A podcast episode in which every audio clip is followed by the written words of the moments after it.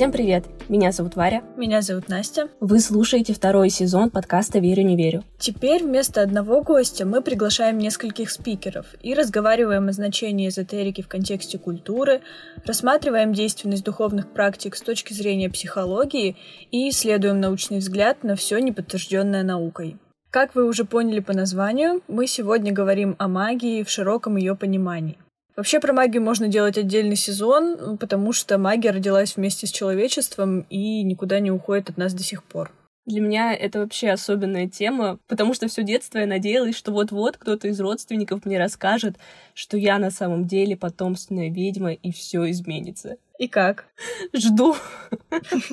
Ну, а что ты рассчитывала услышать от ребенка, выросшего на Винкс и Вичес? Я, наоборот, никогда такие мультики не смотрела, и для меня они были очень какими-то страшными, некрасивыми и неинтересными. Максимум мы пытались вызвать пиковую даму в лагере. Мне кажется, что это обязательный этап становления личности.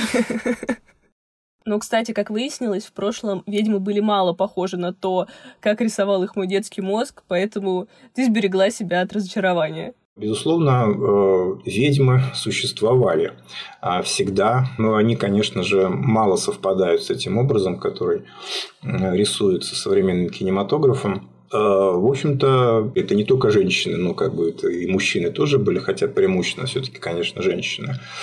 Э, преимущественно это так 40 или 50 плюс, вот так вот ориентировочно. А, которые находились в непростых отношениях с социумом, потому что, как правило, это, если мы берем это как бы широко, да, это э, люди, которые живут где-то так вот рядом с социумом, а, они полезны, прежде всего, с, точки зрения целительских практик. Э, то есть, это такие знахарки, травницы, которые прекрасно знают, как и что делать в этом плане. А, и общество периодически к ним обращается, потому что они обладают этими навыками, могут что-то там заговаривать как-то, могут целить. Э, психосоматику никто не отменял никогда, эффект плацебо тоже, так что вера вполне здесь наряду с обычными медицинскими практиками могла хорошо работать с учетом, опять-таки, средних веков и древности, когда человек к этому был более предрасположен, э, критическое мышление не работало так еще по полной программе, как сейчас. Наряду с обычными там, лекарственными растениями могли использовать кусок веревки от э, той, на которой был повешенный. Чуть-чуть капели крови от девственницы, что-то в этом духе.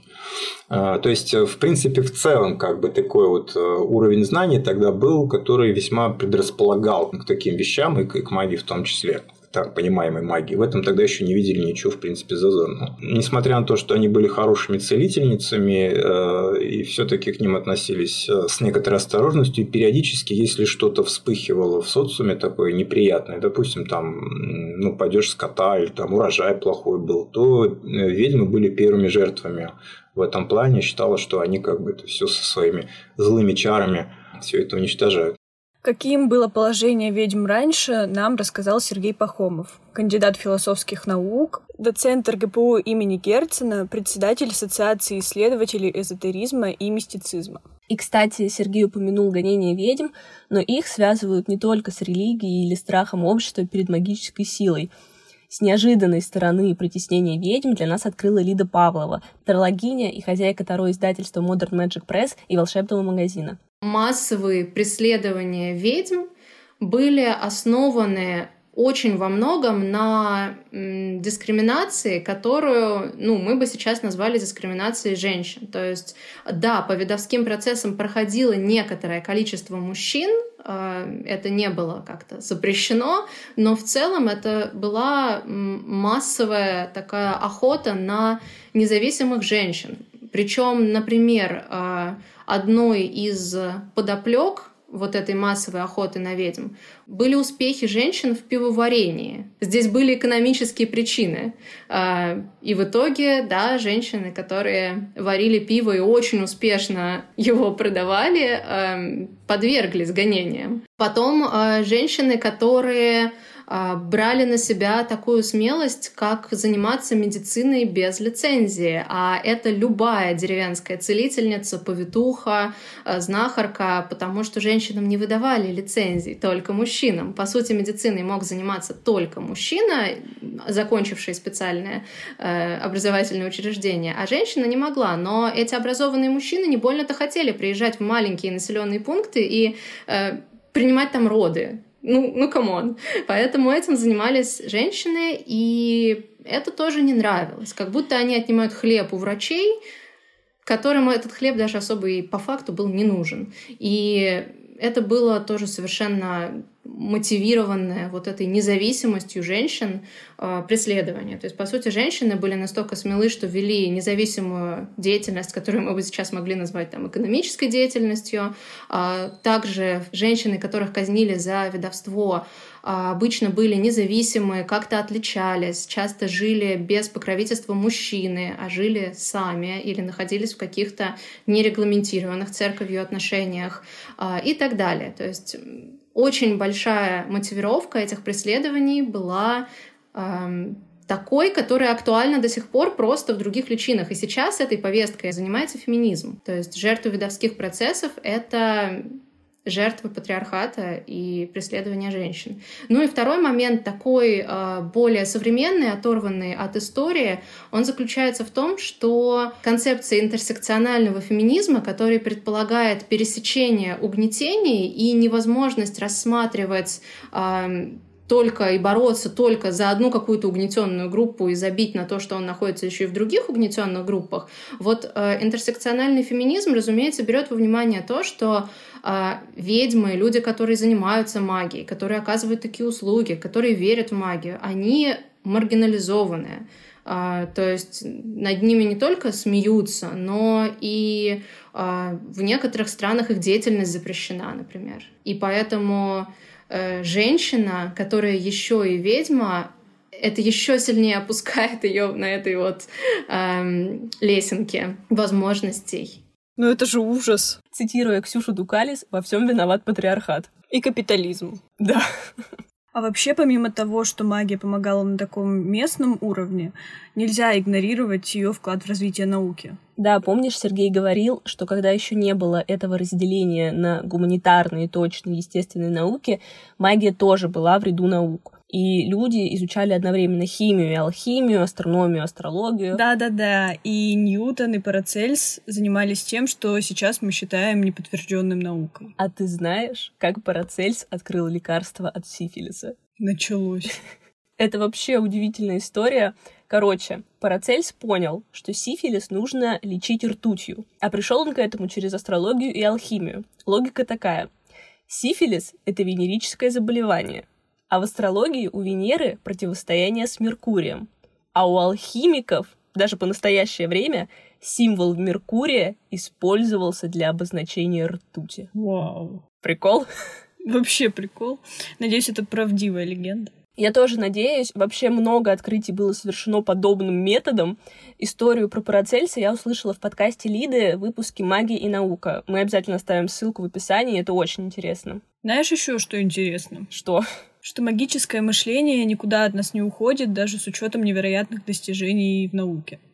Об этом нам подробнее рассказала Катерина Гресь, философ, преподавательница МГУ, публичный лектор и куратор школы критического мышления Никиты Непряхина.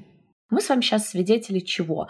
Вот такого э, глобального поворота технологического и ускорения развития научных знаний, огромного их прироста. Вот вы, например, что помните из физики? Меня вот вчера спросили, и оказалось, что я помню, э, помните мост, который э, разрушился под маршем солдатским, и эбонитовую палочку, и все привет. А на самом деле физика, математика, космология и так далее двигались дальше, дальше, дальше. И в такие необозримые дали зашло, что вот примерно, если я буду сейчас анализировать то, что происходит в научном знании где-то там, для меня это будет выглядеть как шаманский ритуал. Это магия, мистика.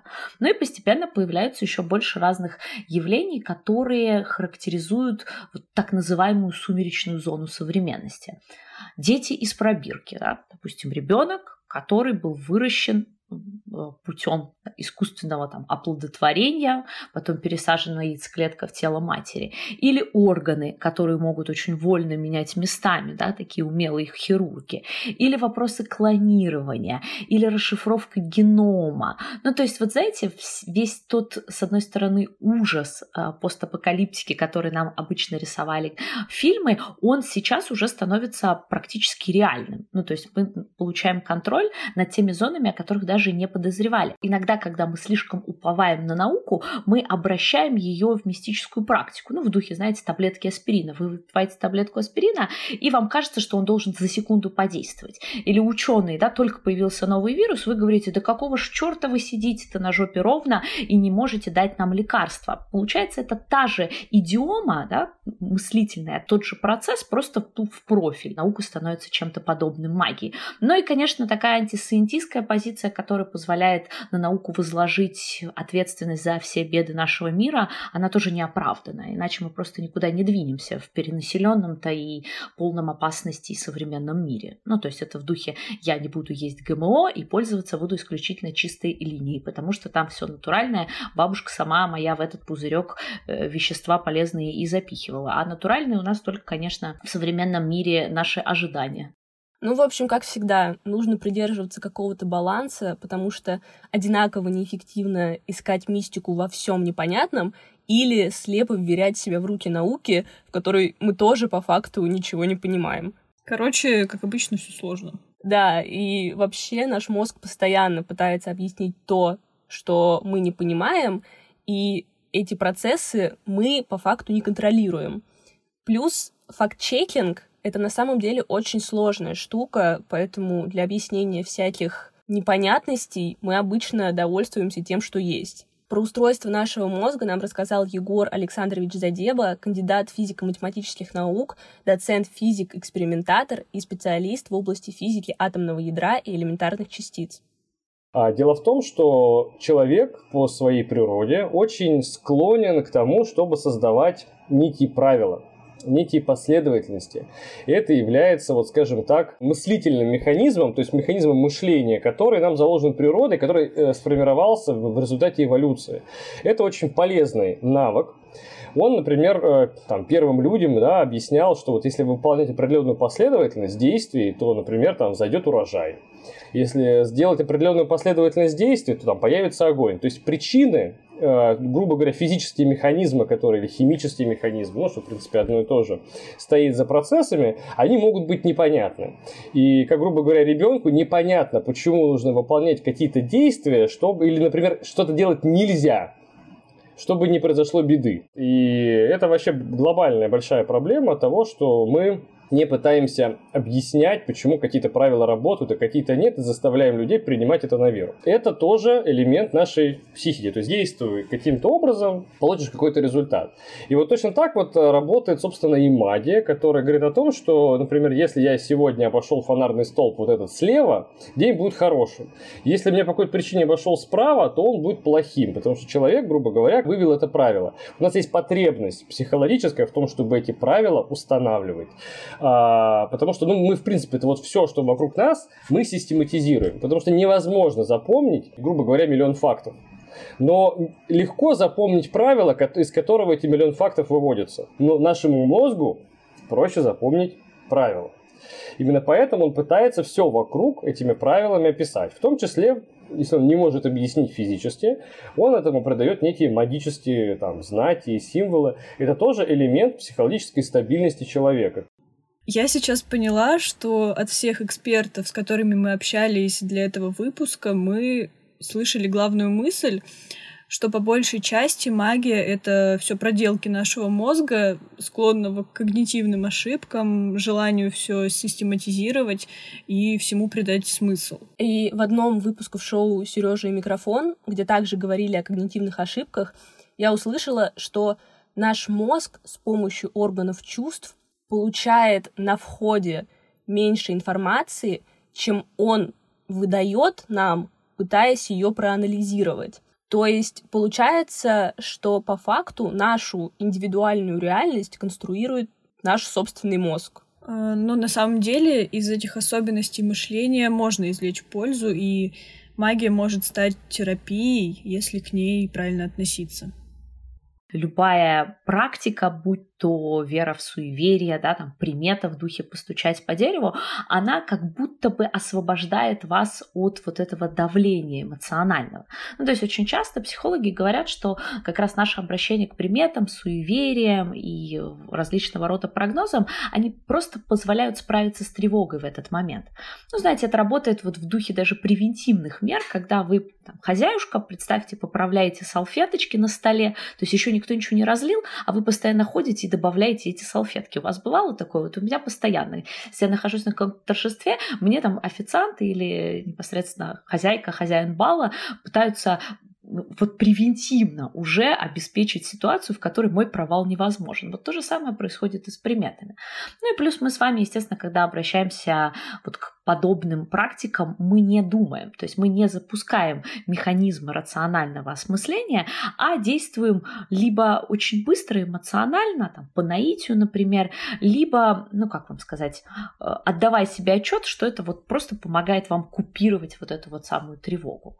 Ну, то есть мы с вами просто несовершенны, мозг работает со сбоями, и вот все вот эти там, Нобелевские премии, которые сейчас и получают за то, что пытаются развенчать успех да, нашей когнитивной эволюции. Да, мы справляемся, но у нас настолько много уязвимых мест, что с ними точно не справиться. Я об этом читала еще и Фрэнсиса Бэкона. Он говорил, что у нас есть вот эти систематические ошибки, так называемые идолы. Допустим, часть идолов относится к нашей природе.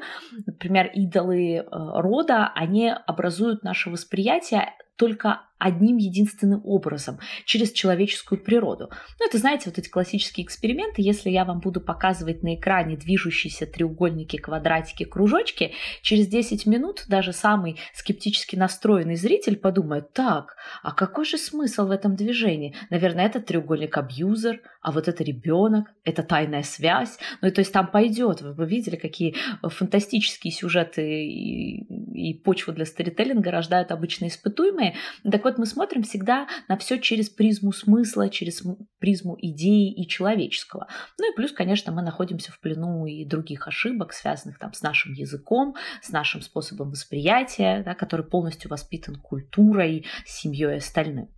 Поэтому я думаю, что как бы здесь можно в духе грешить и каяться. Согрешили, поверили в приметку, поплевали через плечо, покаялись, сказали, зачем я это сделал. Если я вешаю красные трусы на люстру, э, осознавая, что это терапевтическое да, такое действие, которое позволяет мне закрепить намерение и справиться с тревогой, да бог с ним.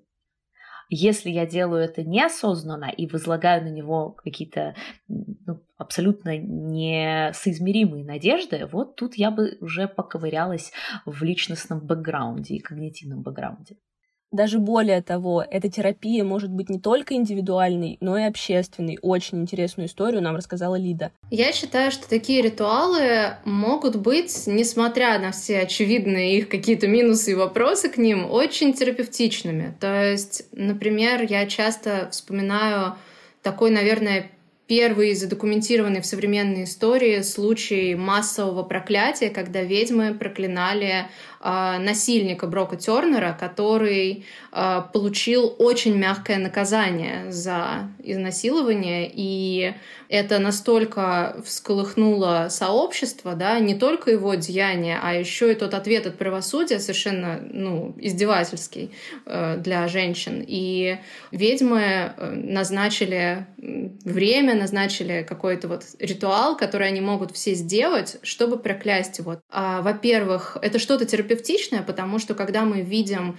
вопиющее нарушение правосудия, мы понимаем, что мы беззащитны, нас ничто и никто не защитит, что если мы окажемся в такой ситуации, суд ничего не сделает для нас, а, это ужасное ощущение, и мы таким образом, вот этим вот мощным ритуалом какого-то проклятия, ну, мы, по сути, как-то возвращаем себе хотя бы базовое чувство ну, не беззащитности. Что да, может быть, суд нас не защитит, но нам есть что сказать. То есть это терапевтическое действие, но еще это и такое гражданское действие, потому что этот случай известен в итоге именно потому, что там были вот вовлечены ведьмы, потому что это мощное привлечение внимания, коллективное проклятие — это что-то куда более, ну, такое медийное, создающее какой-то шум, а, чем просто то, что женщины были недовольны. Что касается каких-нибудь личных проклятий, типа вот, э, ну, такое вот супер стереотипное, я не знаю, там, э, любовница мужа, вот надо ее проклясть, а потом сделать отворот, а потом там еще что-нибудь к себе приворот. Я, э, с одной стороны, тоже не полностью осуждаю такие практики, я их никогда не делаю и не нуждалась в них ни лично, ни, ну, ни своим клиентам, я просто не могла бы сделать никакой такой практики. Но при этом э, я вижу, что в каких-то обстоятельствах это буквально тоже единственный такой акт не бездействия, который человек может сделать. Потому что если ты находишься в действительно тяжелой ситуации, когда ты полностью и эмоционально, и еще, не дай бог, материально, и как угодно зависима там, от, например, мужа, и этот муж э, вдруг начинает обращаться с тобой ненадлежащим образом, э, нарушать ваши договоренности, э, изменять тебе, ну, как бы, что ты физически можешь с этим сделать, особенно если нет каких-то ресурсов. Ну, иногда вот буквально только это.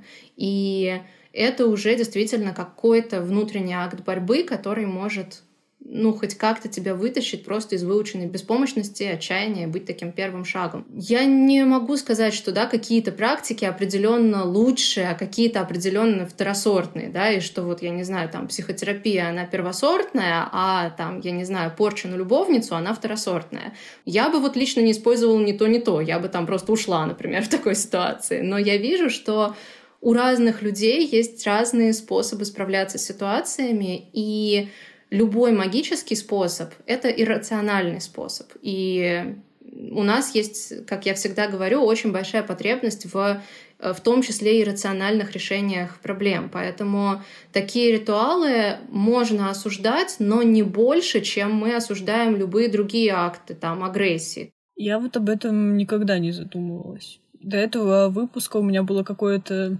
супер упрощенное и, наверное, предвзятое представление о магии.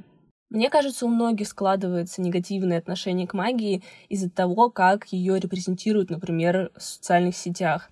Мне вот в ТикТоке постоянно попадаются какие-то сомнительные витчес, но, с другой стороны, я знаю Лиду, которая также практикует магию для себя, то есть без э, каких-то проклятий или сглазов, э, и транслирует, в принципе, магию совершенно иначе. Она начала практиковать ее еще в начале десятых годов, и тогда в этом магическом сообществе была парадигма, что магия — это что-то сродни творчества или гуманитарной науки, где есть большой простор для интерпретации. И до сих пор Лида воспринимает магические практики как нечто суперсубъективное, как индивидуальные практики разных людей. И такая парадигма восприятия магии в этом сообществе оставалась довольно долго. Но вот в начале 20-х пришли люди, адепты магии с противоположным восприятием, и стали транслировать ее как точную науку. Мол, вот этот ритуал правильный и рабочий, а вот так делать точно нельзя, это неэффективно и даже опасно. И в основном для доказательности своих слов эти новые ведьмы упоминают свой мистический опыт или опыт авторитетных ведьм из прошлого. По каким-то записям, из каких-то каналов они берут эту информацию. Ну, то есть это что-то, что проверить просто нереально. А так как в примеры приводится обычно какой-то негативный опыт, кто-то там разрушил себе жизнь или своему близкому, то аудиторией это воспринимается более остро. И здесь интересно понять, на чем строится вера этой стороны адептов магии. Чаще всего объяснения, которые включают в себя абсолютную и не подлежащую сомнению реальность э, каких-то энергетических структур, эгрегоров, сущностей и так далее. То есть это не подвергается сомнению. Кроме того, э, ну, если спросить их, почему это не подвергается сомнению, почему бы не подвергнуть, они рассказывают об опыте, о том, что вот, а вот там типа друг моей подруги неуважительно поговорил с сущностью, и после этого сущность убила его. Вот. Поэтому там очень много, я бы сказала, такой безотчетной веры и очень много страха. Вот я бы объяснила это так. Но еще допускаю, что это слишком такой упрощенный формат, потому что есть, кроме веры такой ничем не доказанный и страха, личный мистический опыт, который, ну, доступен людям совершенно разным, и бывает, что мистический опыт случается и с людьми, которые не верили ни во что сверхъестественное до него, и даже не верят и после, но тем не менее воспринимают это как что-то такое особенное, что было в их жизни. Вот типа, есть в моей жизни необъяснимая история, вот такая. А, то есть есть люди, которые испытывают мистический опыт а, в течение своей жизни, ну, скажем так, чаще, интенсивнее, чем другие люди, просто за счет шанса или еще как-то. Интересно, что в практиках, которые мы рассматривали в первом сезоне, адепты часто ссылались на научные понятия, а здесь вера абсолютно, и это вера во что-то совершенно необъяснимое наукой. Ну, кстати, я иногда видела, как в контексте магических практик пытаются сослаться на науку, но обычно приводят какие-то концепции, которые, в принципе, на данный момент существуют только в теории, типа параллельных вселенных или чего-то такого. Да, мне кажется, что тут еще проблема, что как вот нас учили на журналистике, э, любое высказывание кажется более убедительным, если есть подкрепление научными фактами или хотя бы упоминание ученых. А самый прикол в том, что в 99% случаев аудитория в силу того, что не разбирается в теме глубоко, может запутаться в складно сопоставленных фактах. Я вот себя часто на таком ловлю. То есть я понимаю, что в случае, когда речь заходит о науке, я даже если что-то захочу проверить, я все равно ничего не пойму. Вот Александра Шадрина, преподаватель физики и популяризатор науки, объяснила нам, что механизм магии неизвестен. В принципе, в самих вот этих вот утверждениях не содержится никакого объяснения, а каким способом передается а, воздействие, тем более там, каков его механизм. Если, а, в принципе, а, поговорить про магическое мышление, то оно по большей части основывается на двух таких принципах. Первый из них говорит о том, что подобное производит подобное. Отсюда, например, всевозможные куклы Вуду и так далее, что человек берет, кому-то хочет там условно навредить, берет какую-то куколку, представляет себе, что это вот тот человек, начинает тыкать иголками, или я не знаю, конечно, что наверняка там происходит при вот этих вот всевозможных обрядах, то здесь вот принцип такой, вот подобное производит подобное. Или там следствие похоже на свою причину. И а, второй тип – это то, что вещи, которые раз пришли в какое-то соприкосновение друг с другом, продолжают взаимодействовать и на расстоянии. Это так называемая а, контагиозная магия, даже после того, как вот этот непосредственный контакт Э, прекратился. Ну, отсюда, например, всевозможные обряды, типа «принеси мне вещь того человека, и я вот что-то там сделаю, и будет так, как ты захочешь», либо, как вариант, я тебе что-то здесь э, предложу. Это магия – результат, на самом деле, заблуждений первобытного человека, потому что она известна уже очень давно, э, всевозможные вот эти вот практики, и она сама по себе никогда не подвергает анализу вообще, а почему вот так происходит и фактически, наверное, а, вот эти вот обряды всевозможные, они ограничены только фантазией самого а, целителя-колдуна, которые, собственно, эти обряды и производят. С другой стороны, а, часто говорят, да, вот вы скептики все время отрицаете, а вдруг действительно вот, ну, что-то такое есть, чего еще не заметили, не обнаружили. Вот несмотря на то, что действительно, в принципе, все вот эти вот какие какие-то магические идеи можно сразу отбросить и даже с ними не возиться и не принимать их на веру, в нашей стране существует так называемая премия Гарри Гудини. А, это премия, которая будет вручена человеку. Раньше это был 1 миллион рублей, сейчас они подняли ставки, это уже 2 миллиона рублей. Если придет человек, который продемонстрирует в рамках контролируемого эксперимента свои какие-то паранормальные способности, то, соответственно, тогда ученые скажут, да, все окей, это существует, и а, начнут э, изучать это явление. Ну, как вы понимаете, а, пока что эта премия никому абсолютно не досталась. Это, кстати, кстати, есть даже не в нашей, не только в нашей стране, за рубежом есть аналогичная такая премия. Как только человек приходит в рамках контролируемого научного эксперимента э, демонстрировать свои способности, они, э, соответственно, куда-то сразу у него исчезают. Ну, в первую очередь, конечно, это связано с тем, что, возможно, даже человек не обманывает, он сам верит, что он этими способностями обладает, но а, наш человеческий мозг может обманывать самих э, себя, так скажем. Но, кстати говоря, ученые, они всегда предполагают, что они могут ошибаться, во-первых, а во-вторых, их можно обмануть. И вот на той же самой премии а, всегда а, в экспертном совете присутствуют не только ученые, но в том числе и профессиональные фокусники, иллюзионисты, потому что ученые ну, не могут предусмотреть всех тех ловушек, каких-то хитростей, которые могут, скажем так, вот эти самые маги э, показать. Поэтому вот на данный момент нет, даже если предположить, что все-таки магия существует, абсолютно никакого доказательства, что да, действительно что-то такое есть. И это же подтвердил Егор Александрович так называемая там, магическая энергия, которая там что-то там где-то в себе накапливает, вот, вот такого мы не находим. Если рассуждать о том, в чем бы она могла быть, самые простые вещи, это, например, температура. То есть тепло какое-то накопленное. И что такое тепло? Тепло это кинетическая энергия, это энергия движения атомов. Вот другой вариант это энергия какая-то электромагнитная, которую, опять же, мы не видим. То есть, вот, грубо говоря, все эксперименты, которые есть, то есть, а я хочу отметить, нет никакого мирового заговора скрыть наличие магии или каких-то аномалий, потому что любая аномалия в науке сразу же превращается в звезду, просто в, вызывает там бурю статей, эмоций, и куча народу бросается. Так устроена наука, это важно понимать. Скрыть в это вот шило в мешке нельзя вообще никак.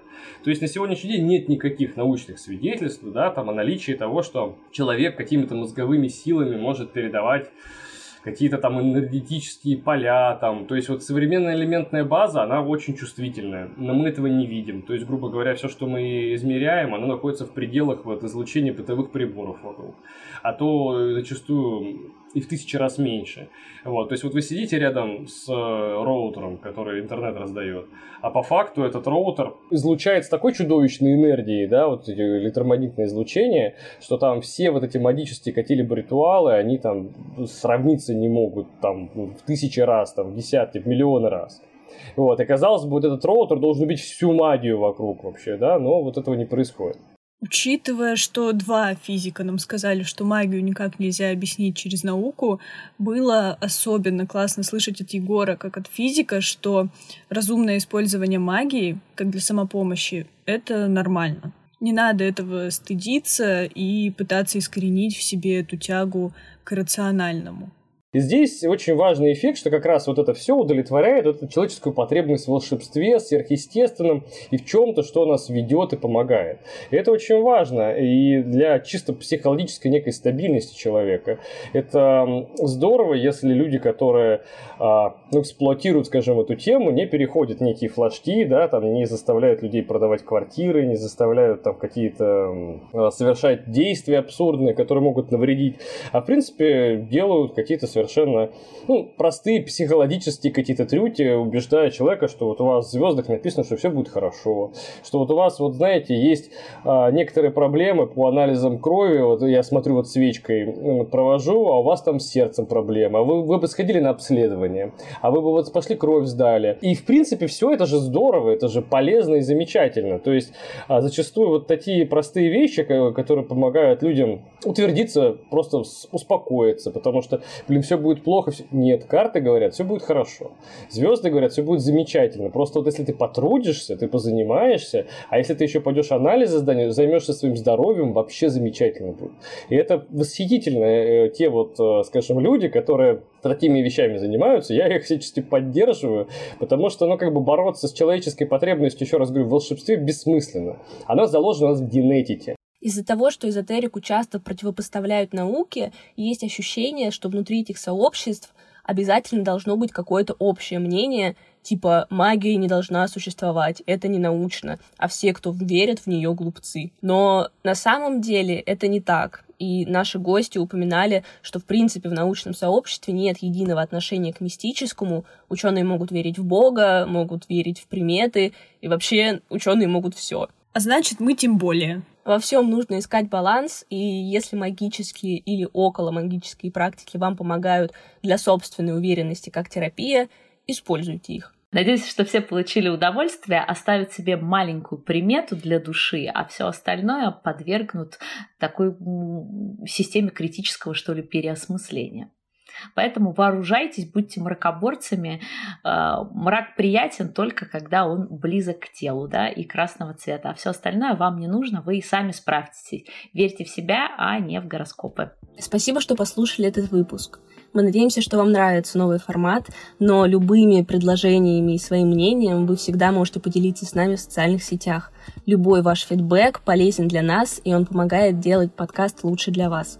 Также мы будем очень рады вашим оценкам и комментариям на подкаст-площадках. Это позволит большему количеству людей узнать о нас. Все полезные ссылки мы оставим в описании. Подписывайтесь, чтобы не пропустить следующие выпуски. Всем пока. Пока.